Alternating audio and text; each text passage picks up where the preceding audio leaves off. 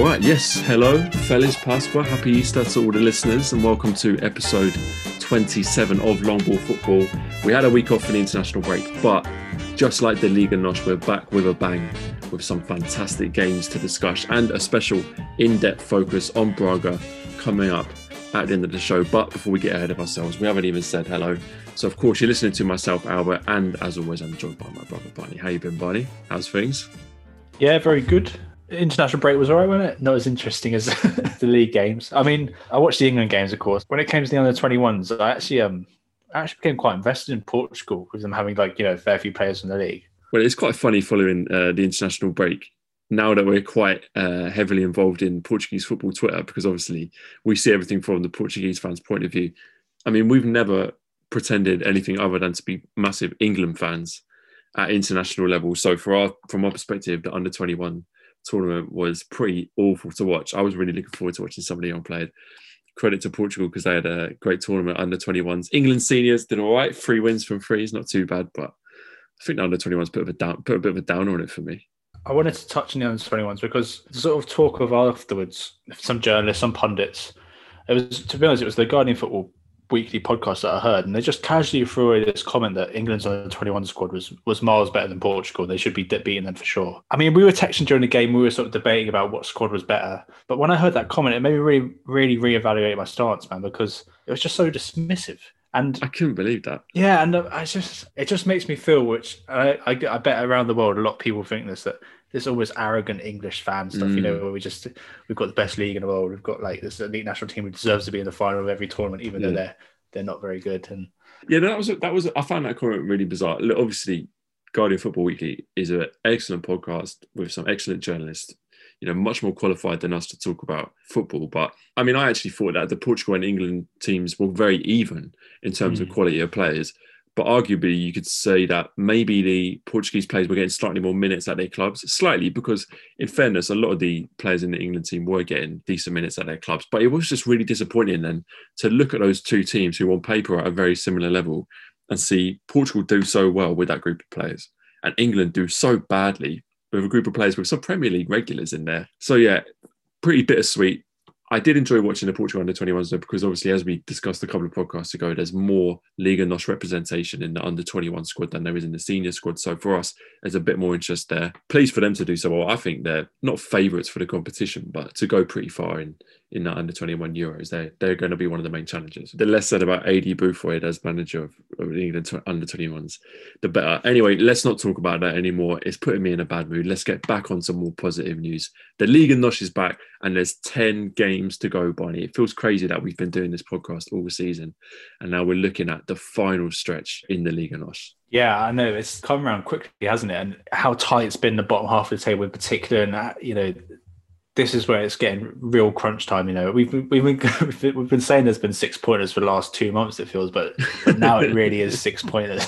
no, absolutely. And look, there's some massive games happening this week. Uh, we'll be upfront from the start. We're recording this podcast on Monday afternoon, so we won't be able to cover the Monday night games with Benfica and Sporting and Braga. But some fantastic games have already happened this weekend that we're going to dig into in just a second. But let's not forget that there's an also another huge game coming up on Wednesday. And that is Porto versus Chelsea. Porto in the quarterfinals of the Champions League. Barney, can they do it again? Big loss for Chelsea at the weekend now, but they're, they're, massive loss. There are shambles be got. Magic. you think Conceição's going to be uh, taking a few pointers from Big Sam, giving him a call, maybe? Absolutely. I mean, I, absolutely. I mean, it was interesting to see what they could learn from that game because I did actually watch the highlights because I, I, I, saw them. Was it five two? Man, incredible because that's the thing. Tuchel's defense has been so solid up until this point, and I don't know if the fact. I mean, they went down to ten men obviously, and Rudiger and Christensen are going to come back into that back line. That you know they've been important players for Tuchel. I think Mount and Havertz didn't start either, so you know it's going to be a different team to that team that played West Brom. But what was interesting, the big thing for me was that that ex Sporting man, Matheus Pereira, in that number ten role seemed to have a lot of joy in that, you know, even before Chelsea went down to 10 men. And it makes me think, you know, with Taremi being out, whether Conceição might look to play with a number 10, perhaps Otavio, and you have Corona Diaz on the wings. I don't know. It just, yeah, that, that looked like it could be a, a good little move there.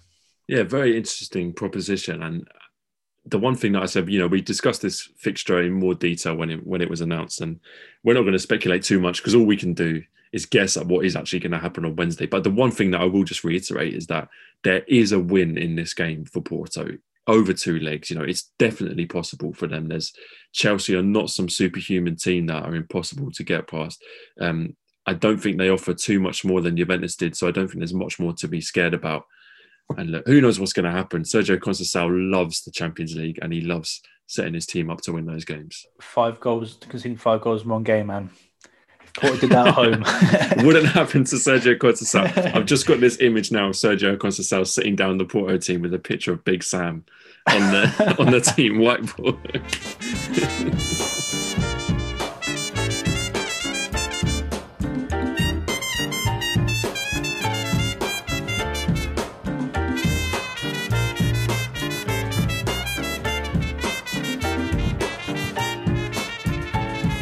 Right, well, on to the games of the week, and there is no place else we can start than with Vitoria versus Tondela, a game that Vitoria lost 2 1 at home and which led to the sacking of manager Joao Henriques. That was announced the evening after the game finished, and he will be replaced by Bino, a coach who was already at the club. I mean, look, neither of us are surprised after the run of form that they've been on, and especially this result, which was not just a bad result, but also a bad performance. A game that frustrated us both immensely. And it was a game that they badly needed to win if they were going to resurrect any kind of form from this pretty disappointing season that they've that they've had so far. The bad vibes for me, Barney, started an hour before kickoff when the lineups were announced and we saw no Marcus Edwards again, no Ricardo Quaresma again, and no Issa Suleiman. Again, Now, obviously Issa was less of a surprise, I think. We're obviously proudly banging the drum for him to start, him to play more. And with Mumin suspended, I thought that would be a good opportunity for him to come in and get some minutes.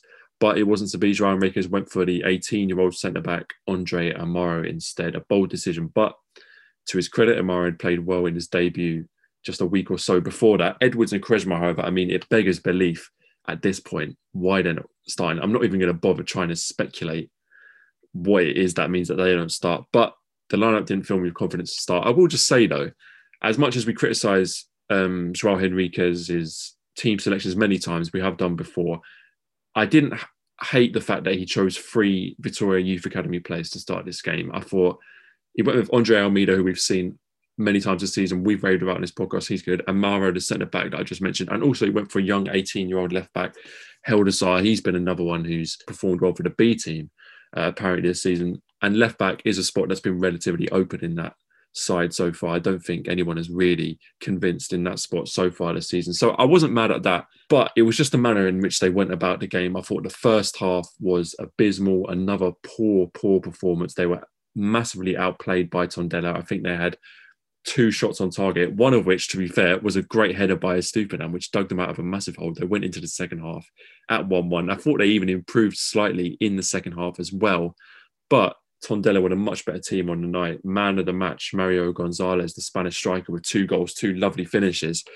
Uh, and in the end, it was just the straw that broke the camel's back. We say goodbye to Joao Henriques and we draw the line under what has been a very disappointing chapter in uh, Vitoria's modern history. I, I do actually want to give an, a, a different opinion on what you were saying about the youngsters because I think when, when a manager starts looking to the youth academy, I think there's it's one of one of two ways. The first way is when perhaps Amaro is a prime example. You've got um, a team playing well with uh, experienced leaders in that team, and he peppers these youngsters in to add that little bit more dynamism, and it, it, it's a nice blend, a nice balance. But what I think we had here with Joao Henriques is a manager who's lost the dressing room and the senior players he felt couldn't rely on, and then he's resorting to bringing these youngsters in. And I, I agree with you. I think Amaro uh, has been looked good, but Albert he took him off at half time, like just after half time, and like it was these sort of weird decisions that I just think, you know, the writing was on the wall. I mean, we've gone on and on again about his team selection, but that that's the, the biggest thing, man. You know, it's almost like he was going against the what the club had the vision of. You know, they Quaresma is the marquee signing this uh, this summer. Edwards handed a new deal in January, and sort of go against those statements, and I think he just lost it. I mean, what he's got nine, he had nine wins from twenty five games. I, sorry, I'm really. I, I suppose that I'm quite upset about because you know when I was telling you when we started this podcast, this was the one team. Vitoria Guimaraes were the one team I was most excited about. We knew about Sporting, Porto, Benfica. We knew about them, but there was this. This was this Guimaraes was this this sort of al- almost unknown. You know, we knew they had Edwards, the signing of Quaresma, and they're always sort of teetering on the edge of a Europa League spot, you know, they were the most exciting team for me, and it just it just completely failed to deliver. I think he's had the resources there. I think uh, Andre Almeida is probably the only decent thing he's done in sort of bringing him through well. I, I think that he's been and Amaro, to be fair, I think he's going to have a, a, good future ahead of him. But yeah, it's I don't usually like to see a manager get sacked, but for me, this I can I'm I'm excited for the for them just improving, man, just being a better team. Very diplomatically put. I like that. No, I totally get what you mean. And I think it would be good to sort of look back on Joao Henriques's reign as a whole. And it's interesting how the dynamic changed because when he came in, the, the dynamic was very much that he was a safe pair of hands. After the whole debacle that Thiago was, that really went badly. They brought this guy in to steady the ship, you know, to to calm everything down and, and to, to build them back up he did the calming down, he did the steadying of the ship, but he never elevated that team. You know, I saw a few interesting comments on Twitter. Obviously, a lot of angry Victoria fans out there, but one of the more interesting comments that I saw was someone saying, What player in that squad has he improved? Now, you said just then Andre Almeida, and that actually was the one player that I thought of as well. I think he's the one player you can say Joao Henriques has improved. Other than that, the squad just hasn't gone anywhere. It's a good squad, but it's also a strange squad. So there is, for me, an element of sympathy there because this is not a traditional Portuguese squad. There's a lot of foreign players. You look at some of the young players that they brought in. Uh, Noah Holm, Lyle Foster. These are players who've come in from abroad who need settling in. The three English lads. You've got Issa Suleiman in there. You've got Jacob Maddox in there. They're all going to need settling in. Uh, there's a lot of non-Portuguese players in there. There's a lot of players that need to be helped to adjust, I suppose. And it wasn't an easy job, but I don't think he did well enough with the resources he had. He had, as you say, and ultimately, uh, neither of us are surprised to see him go.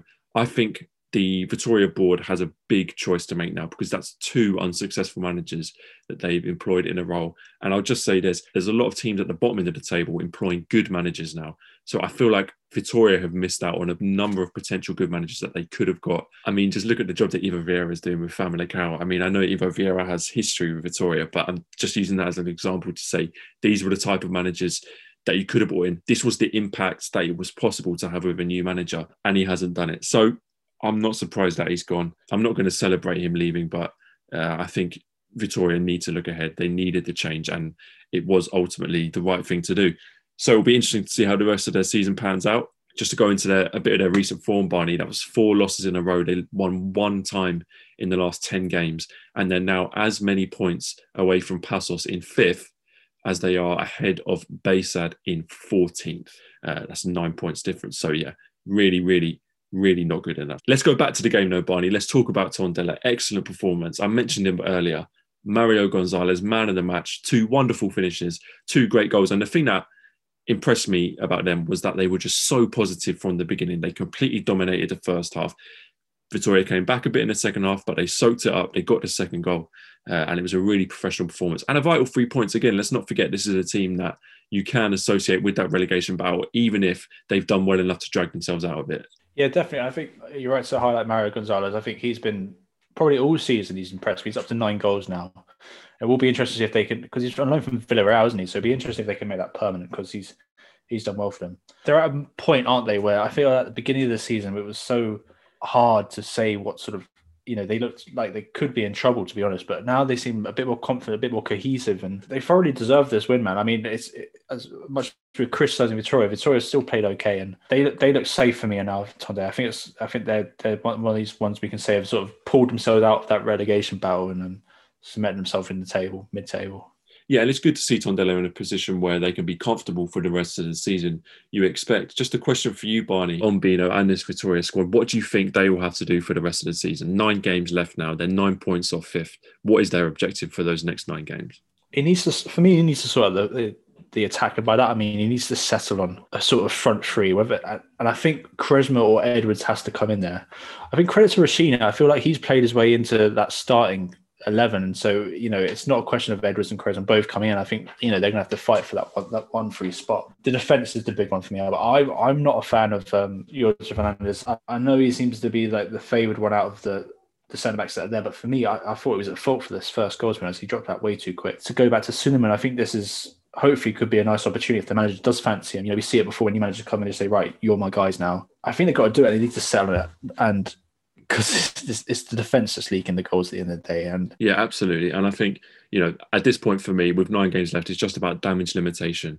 You know, Santa Clara breathing down their legs. They just want to make sure they don't give them you know the time of day. They want to keep at least where they are now, get a bit of momentum going, get a bit of confidence back in the squad because you know that team must be absolutely rock bottom at the moment. So damage limitation very much the order of the day. Well, let's move on to more positive uh, games, Barney. And one of the most remarkable scorelines of the season so far, in my opinion, was CD Nacional 1, Portimonense 5.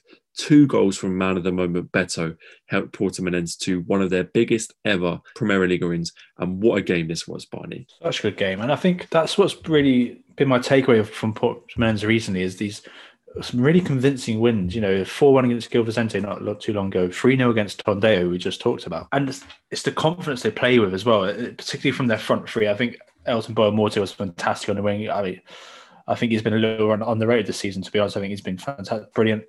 Then you got Luquinhas, uh, who I didn't know much about him, but he's so first of all he's, he's, so small, isn't he? I don't know. There was a bit where the ref sort of came up to him and he looks like two foot smaller than the ref. He's he's top he's top four in the league and key passes a game, and he was brilliant in this game. He's come up from the under twenty three club this season, only twenty years old. Definitely one to keep an eye on. Uh, but we're going to get into Beto in a sec, I think. But the, the last player that really impressed me was um, Fahd Moufi, that played right wing back, two assists in this game, and that right hand side with Boa-Morte was just probably Portsmouth as his best outlet. Yeah, I picked out Moufi as well as, as one of my favourite players in this game. He's now their biggest contributor of assists this season so far. That was his fifth assist of the season with the two he got tonight. I thought he had a, did a fantastic job. It was interesting to hear um, the Portimonense manager after the game comparing Luquinha to both Deco and Otavio very Ooh, decent comparison, very decent comparisons to mention. But I think I want to let you loose on on Beto Barney. The guy's been fantastic. Ninth goal of the season, linked with some big money moves to big clubs in this league. So it'll be interesting to see what happens in the summer. But I'm a massive fan. I love, I love, I love the way he plays. I love his story. Uh, yeah, I think we're both big Beto fans on this podcast. Yeah, I think wasn't there an article recently comparing to Erling Haaland, which is, you know, we've compared Taarabt to Zidane, so that's something we can definitely get behind.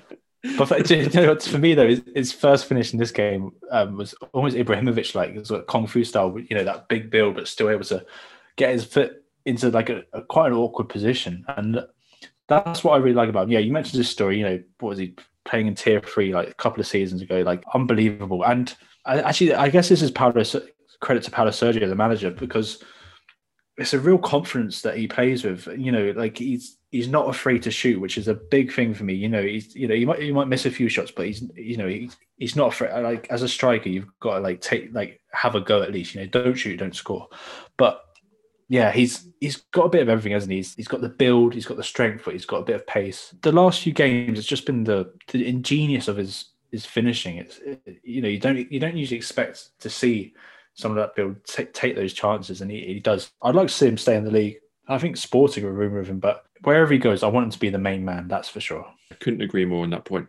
Uh, and just to look at the other end of the spectrum, Barney, CD Nacional, absolute disaster of a first game in charge from Manuel Machado, the man brought in to save their season pretty much, the worst possible start uh, to his tenure. I say it's his first game, it's his third spell in charge as a club, so he's got history with them, but it was the first game of this current spell.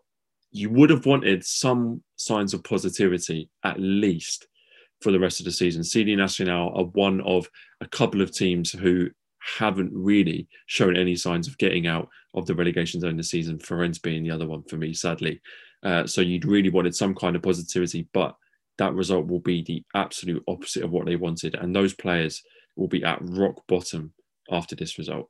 Yeah, I mean, I, I, had a few questions about the team selection. I don't know why Cosiello didn't start because he's been one of the more creative players recently. But to ship five goals the way they did, I mean, I, when I was watching the game, there's points where it looked like you know they just left the two centre backs and like the fullbacks. You got Kalindi and um and the left back just seems to leave the two centre backs by himself, and they got caught a few times like that. Um, I, I, I do really, really worry for them. I think it's there's no one in that team you can see them pulling them out of this relegation. You know, I, Brian Rush had a decent goal in this game, but you know, when you're five, you're four or five goals down, it doesn't really matter, does it? Just, yeah, for me, for me, they're they're the ones to was it five losses in a row? It's mm. not not looking good at all. Very worrying times for CD Nacional. Let's just touch on one of those other teams that I alluded to, Barney. One of those teams previously uh, in a relegation battle and who now seem to be completely inspired by a new manager. Of course, I'm talking about Famalicão under Ivo Vieira, and it was another incredible result as they beat Paços 2 0. I have got no idea what is going on at Famalicão and what is Ivo Vieira feeding those players because they are absolutely transformed. He's been in charge for three games. And in that time, he's had a 2 2 draw with Braga, which they were unlucky not to win, by the way. Braga got a very lucky penalty in that game, a 4 0 win against Maritimo. And now this 2 0 win against a Paços team who have been one of the revelations of this season. Uh, and it's just an incredible, remarkable job that Ivo Vieira is doing there. Famalicão absolutely dominated from the start. They played on the front foot, dominated possession. They had more shots and chances. Paços had absolutely no answer to the way Famalicão were playing. I'm going to give you the stats, Barney. Famalicão with eight shots on target, Paços with one. Famalicão with 18 shots in total, Paços with three, and Famalicão had more possession and more corners. It was a totally dominant performance. The transformation from the desolate team that we were watching just a matter of weeks ago is astounding. Absolutely, man. I think you know you mentioned how well Paços Ferreira have been doing recently, but a lot of these sort of one-on-one battles that um, Famalicão just won. I thought Vinagre had you know kept Helder quiet, who's been one of Paços' more creative players.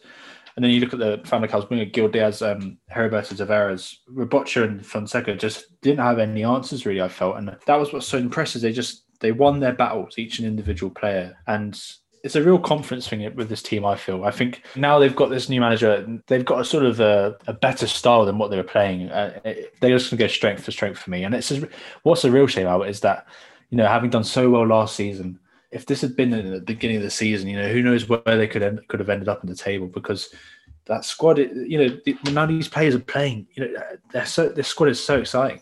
I thought the exact same thing as I watched the game, and the thought that came across my mind was that if they played like this all season, they'd be higher than Paços in the table, and it was actually quite a damaging result for Paços, Barney, for me because if Braga win against Farense tonight, uh, which we expect them to, they'll be nine points behind Braga. So forgive us for not covering those games. We mentioned that at the beginning of the show, but there is definitely a sense of disappointment there at this key part of the season with nine games left to go. That they're not slightly closer to that top four pack. They're not really close enough to give themselves a kind of dream of getting into the top four. But maybe I'm being far too harsh. A fifth place finish for a team like Paços Ferreira, a team of their size, is still a fantastic result if they can hold on to it, of course. Well, another interesting game from the week, Barney Porto versus Santa Clara. Uh, another game that I predicted not only the scoreline in advance, but also exactly how the game would go. Porto scraping past a very decent Santa Clara team 2 1. Wonderful late header from Tony Martinez. I think we both had a little smile on our face when we saw that go in. We're happy for Tony. Uh, but what's your thoughts on the game, Barney? Because for me, I actually think it could have gone either way with the game 1 1 1 going into the last five minutes. The thing I was most interested in was sort of seeing how Conceição dealt with um, you know, a few forced rotations, but then there's a, a, a, few inclusions as well that sort of I wasn't sure about. I mean, the big ones were Mbemba and Sanusi all rested after the international duty. I think what Sanusi had a knock and Mbemba as well wasn't risk, but Corona was just for fatigue reasons. But with the Champions League around the corner, I, I I didn't understand why um Pepe is such a big risk. You know, you absolutely need him for the Chelsea game. You know, you've got Diogo Leite came in, but Malang Sarr could have been in there, and I, I, could only guess that he was rested having played in the B team in the week. you know. Yeah, he was parachuted into the B team to uh, rescue their season in, in that game against Mafra. By the way, that's that's completely disgraceful for me. I, can't, yeah, don't we, think they should be allowed to do it, man. We we wanted to mention this, didn't we? Because we both there was a interesting kind of it, it was it was going around on Twitter that Porto B, who were very close to the bottom of the table in the second division, were going to basically parachute in some of the senior players to come and save their season. Evanilson, Carassa, Malang and um, Barrow, the winger, came into play for them. And surprise, surprise, they won the game 4 0. Uh, with Evanilson and Carassa both getting onto the score sheet, as well as one of Sergio Conceição's other sons, not Chico. And Oh, really? English and Englishman Danny Loader. So we were pleased to see that. But yeah, we had a chat at the time. I was just thinking it's bizarre that these B teams can just bring in senior players whenever they feel like it to dig them out of trouble. I mean, uh, t- t- let's go back to Santa Clara. I thought, you know, I always thought this was going to be a really tough game like you. I thought they played really well against Sporting recently, then they that perhaps unlucky to have lost that. And they've definitely been one of the most consistent teams in the league for me. I've, uh, they were just really well organised, weren't they? And, you know, Marita or Nene, those defensive midfielders, would drop into that back line and fill the gaps. Um, and that whole back line, to be honest, I mean, their centre backs, Villanova and Afonso, look really, really solid. And they just made it so difficult for Porto, didn't they? And I, I didn't, I didn't really feel like any either team was going to score. And then the, you know, both those penalties came along. It's 12 goals for Sergio uh, Oliveira this season, and I've, I just assumed they were all penalties, but only five of them are. To be fair to the guy, I So, think he's like, missed a couple of penalties this season. hasn't he? yeah, yeah, yeah. I mean, brilliant numbers for him. Br- Like so important for the port of the season. And then Carlos Junior for Santa Clara with his, he's up to nine goals now. And I worked out who he reminds me of. He he reminds me of Luis Suarez because you know he's okay. sort of play, you hate to play against. He's quite niggly. He's probably lucky to be on the pitch most because I feel like he fouled uh, Sergio Oliveira like ten times and they easily two yellows in there. Like I said, one of the players you like you'd, you'd hate to play against, but if he's in your team, you absolutely love the guy. Well, Santa Clara, really, really interesting team, Barney, and a team I like you. We've both been really impressed with them. We, we've raved about them a couple of times. I think for a lot of Portuguese football fans' perspectives, they're punching above their weight. I think people didn't expect them to be doing so well. I think people expected them to be in a bit of a relegation battle. They are, of course, on the Azores Island, which is miles and miles away from the main, mainland. They travel thousands of miles by plane every year to fulfill their fixtures. And it was some really, really interesting comments by, you have to forgive me, I forget specifically who, but somebody involved in the hierarchy uh, at Santa Clara who was predicting that they will be, in something like five years' time, a regular European challenger in the Portuguese league. So I think there's real ambition with that squad. And I've said this once before in the show, I will say it again. Every year in this league, we have one team from outside the big four, the big five, who kind of find their way into that European football battle. This year it's Paços, last year it was Rio Ave. And if I was a betting man, my money would be on Santa Clara to be that team next year because they're doing some great work. There's some great players in that squad. The player that uh, stood out for me this game was Lincoln. I mean, he's a player that we've both watched a couple of times and wanted more from. And I think this really was the game where where he gave a lot. I think they were very unlucky not to get a result. They were very unlucky not to at least get a draw. Uh, and there was one really big discussion point that I saw a lot of polarized opinions on Twitter about afterwards, and that was a corner about 90 seconds before Porto scored. Santa Clara had a corner and threw up, I think, something like eight players into the box, and the counter attack, I think, was what led to Porto getting their goal. And I'm interested in your opinion in that sense. Do you think it was a foolish thing to do not to be defensive, get the ball in the corner and play for the point? Or, as is my opinion, I think they had every right to go for a winner in that situation. And obviously, they missed out on one point in the end, but I think they were playing well enough to justify looking for all three points in this game. And to be fair to that, when at the beginning of the season, when they looked at the schedule, you know, they would have seen this game and they probably wouldn't have banked on getting any points from this game. And so, you know, as as they grew in confidence throughout the game, I agree with you, man. They, you know, it's what everybody wants. You want people to Mm. go for winners, and that, that's exactly what I did. I was, I thought, yeah. And like you said, Porto go the other end, and Tony Martinez gets that literally the last second of the game um, header for, to, for the winner. And I'm so happy for Tony Martinez, man. I, I feel like he's been patient all season. You know, you see him on the bench every game with the team. He's there cheering, on cheering more challenging decisions. Like it seems positives, and I think, I think he had every right in January to push for a loan move away because you know, arguably Evanilson's that third choice striker, and I'm sure someone like Famalicão would have taken him on on loan. But real credit to him, man, because it'd be interesting to see what Conceição does against Chelsea if he does decide to go with two strikers and whether Tony Martinez is that second striker.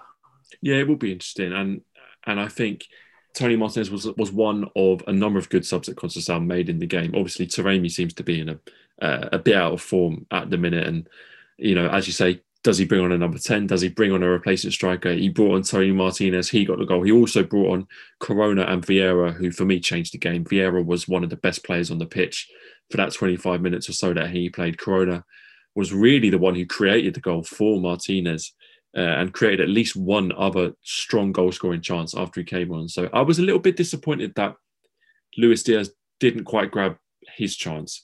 I think I mentioned a couple of weeks ago that I was, I was a bit of a fan of his, and, and, and I'd liked watching him play at times. He's a he's a very t- he's a very skillful player. He's a very positive player. Someone can make things happen. So he's obviously a bit rusty, having not played an awful lot of minutes so far this season. But look, credit to Conceição because the subs that he brought on uh, were definitely positive subs. They definitely changed the game, even if perhaps the starting uh, 11 selection wasn't quite spot on. He, he recognised the change.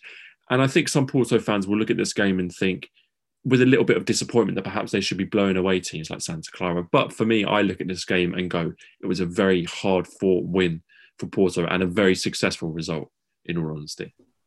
Yeah, just to echo what you said about Fabio Vieira, I was really happy. with One that he came on with enough time to sort of change the game like he did, because he hasn't he hasn't been afforded that luxury for quite a long time. This uh, well, he got a few starts at the beginning of the season, but otherwise, you know, he's um he seems to have been dropped out of favor. So yeah, I was so happy to see him come on. I thought his delivery into the box was fantastic, just something a bit different from what the wingers were doing before. Luis Diaz likes to dribble, cut in, and try and get into the box himself. But Fabio Vieira, you know, his deep crosses just just caused a few problems. And yeah, good win, good win for Porto. Well, before we round up this week's game chat, there's just two more games we're going to touch on. Barney, I think you want to talk about the Gil Vicente game. 2 0, they beat Real. Have a great result for them in the relegation battle and a goal for one of your favourites.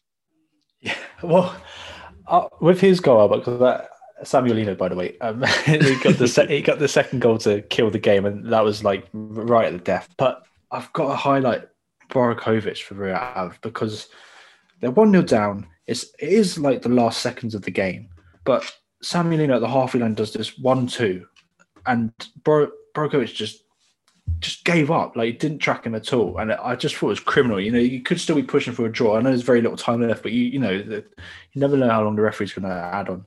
And I was just, I couldn't, I don't know if you've seen it. Please go watch it because it's, for me, it's absolutely criminal. I think, you know, sort of thing you should be dropped for. But um, yeah, I mean, it's a great win for Vicente. They, they, you know, three wins on the bounce now, which is brilliant for them, a team of that that quality. The the same thing happened, which in the Boavista game, which we're going to talk about next. But um, Filipe Augusto got sent off for second yellow for kicking the ball away.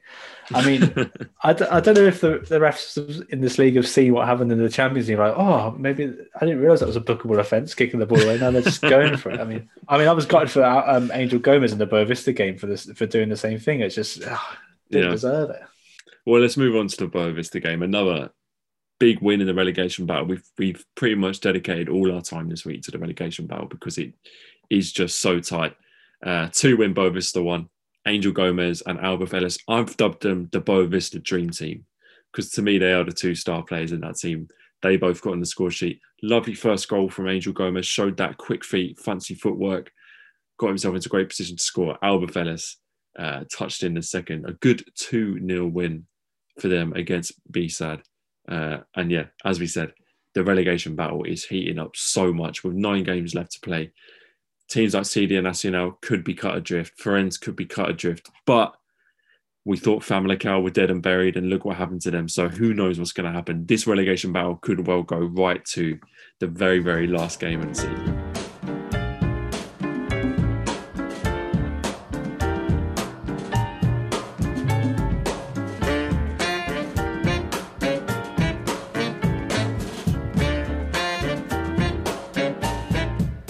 Right. Well, it's that part of the podcast where me and Barney have a bit of a chat about a subject that's been in the news this week. And this week is my turn to choose. And inspired by an article that we saw from The Independent this week, Carlos Carvalhal's innovative tactics are taking Portugal by storm. Now, this is an interesting subject, Barney, because a lot of people anecdotally say that Braga play the best football in Portugal. And I think for me, it's a really interesting question about do Braga play the best football in Portugal? Or surely the team that plays the best football in Portugal is the team at the top of the table?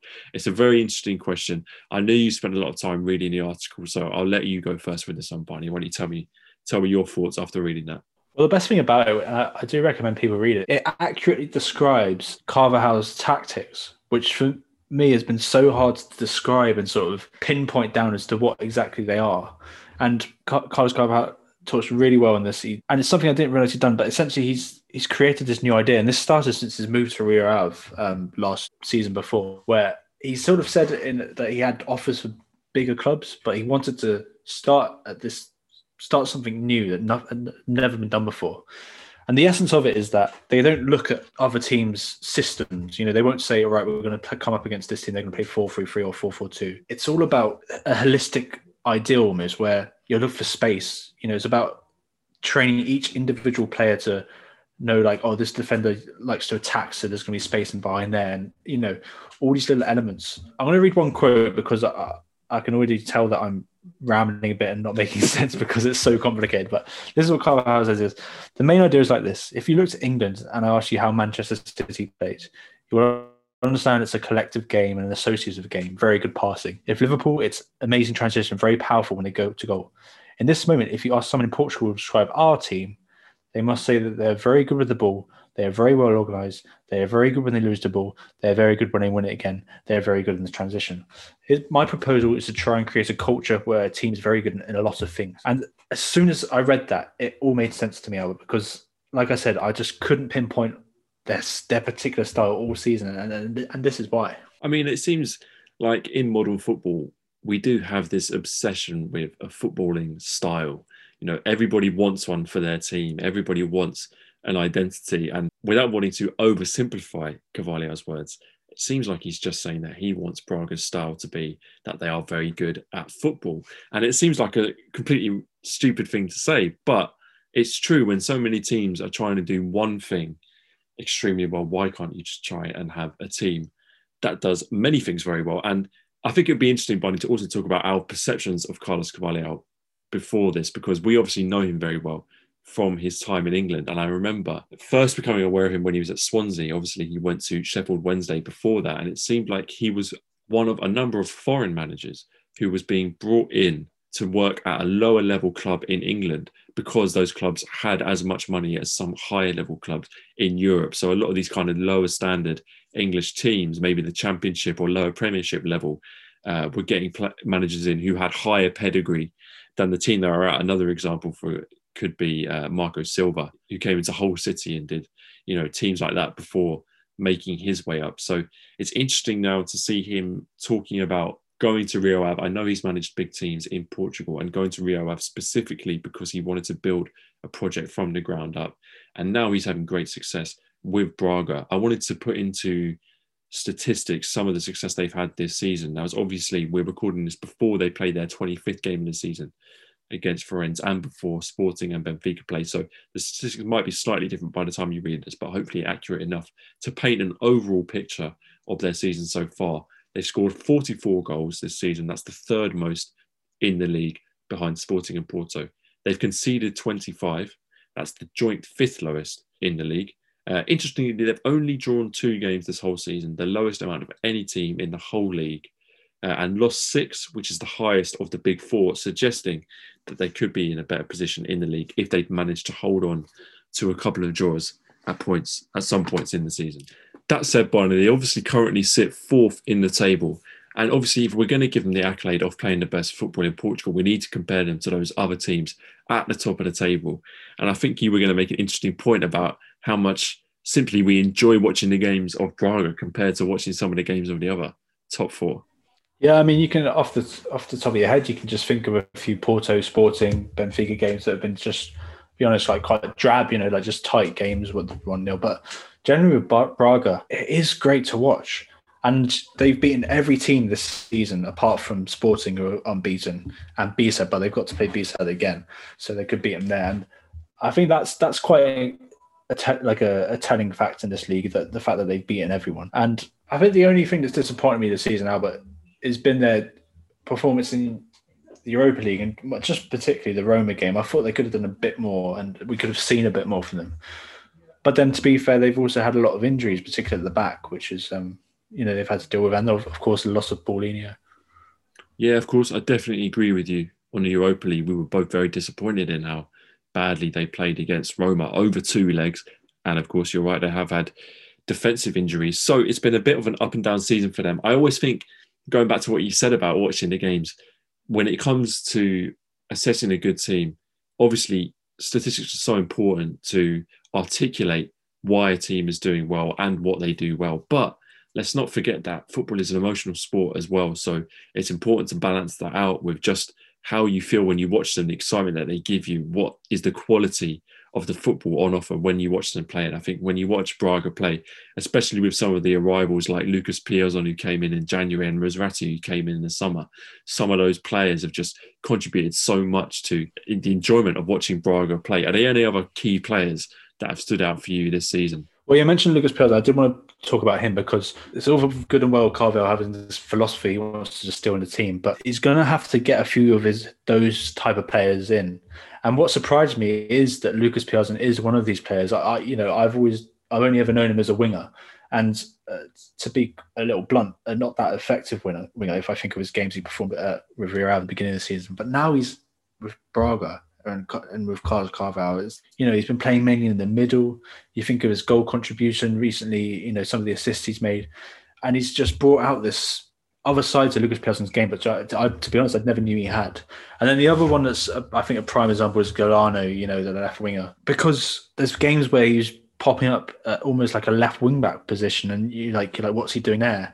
And now it all makes sense because Carvalhal is asked, is going to, of course, you're going to be asked to defend but sometimes if you're an attacking player, but also contribute going forward. I think he's contributed very much in terms of goals and assists, but it's not necessarily the job that Carlos Carvalhal is asking to do. He's asking to be this sort of player who can sort of mold into different systems that Braga ultimately evolve through uh, throughout a game, and you see that. You mentioned Musrati, he's been fantastic. I think Carvalhal's sort of building that midfield around him, and I, I, what I'm most excited to see Albert is if hopefully he stays with Braga because I'd love to see that if he gets a few more players in, and if I, just think they can go strength for strength. Well, we started this section by asking the question: Do Braga play the best football in the league? And I think we haven't quite answered it, although we've made a strong case for saying that they play definitely some of the best football in the league. The only caveat, of course, being their position in the table, and that brings me on nicely, Barney, to where do you think they should be aiming to finish in not just the next season, but over the next five seasons? Because we've seen Braga constantly be that fourth best team in Portugal for a long time now. And I just wonder, Carlos Carvalhal has had a great first season in charge, but should we start setting higher standards for that team and start saying to them, look, right, as of next season, you are going to start making a serious claim for a top three spot and breaking into that top three because we've had such dominance for these big three teams for such a long time. Obviously, Braga and Sporting have battled it out in more recent history, but I just wonder whether Braga should really be putting higher standards on themselves now and start aiming for uh, a top two spot uh, in this league as of next season. You'd like to say it's a possibility, but I think at the end of the day, it could come down to simply the fact that Braga seems to be very good at signing within the league, but ultimately there's going to be a ceiling they hit with the caliber of player that that allows them to bring in. Whereas Benfica, we've seen the amount of money they splash out this season, and though they had a shaky start and it did look like Braga was going to nick into that third spot, I feel like the quality of the players they ultimately have is going to push Benfica through to finish above Braga. Same with Porto. Uh, we're going to have great, uh, better financials this summer with their exploits in the Champions League and arguably Sporting as well. So what it could come to, down to, Albert, is this philosophy that Carlos Carvalhal has, and if this innovative way, which I've never heard of ever, I've never heard of, you know, not not looking at a team's way they set up, but looking at the spaces. I'm, you know, I, it still blows my mind a little bit. And if that, if that just come off, if he if he does pull it off and gets in a couple more players who perhaps are able to play the system better, you know, that that could be the the defining thing that ultimately does push them through. Well, that wraps up our conversation about Braga this week and therefore this episode of the show. If you've got something to add to the conversation, why not get in touch? You can get us on Twitter at Longball Football or you can find us on Gmail at longballfootball at gmail.com. If you've enjoyed listening, you could leave us a review on Apple Podcasts if you use Apple Podcasts to listen to the show. Uh, or if not, why not recommend it to a friend who you think might enjoy it? We'll be back next week to discuss all next week's Premier League action and, of course, that massive Champions League game between Porto and Chelsea. But that just leaves me to say thank you very much for listening to this episode of Long Ball Football, and we'll be back next week. See you next week.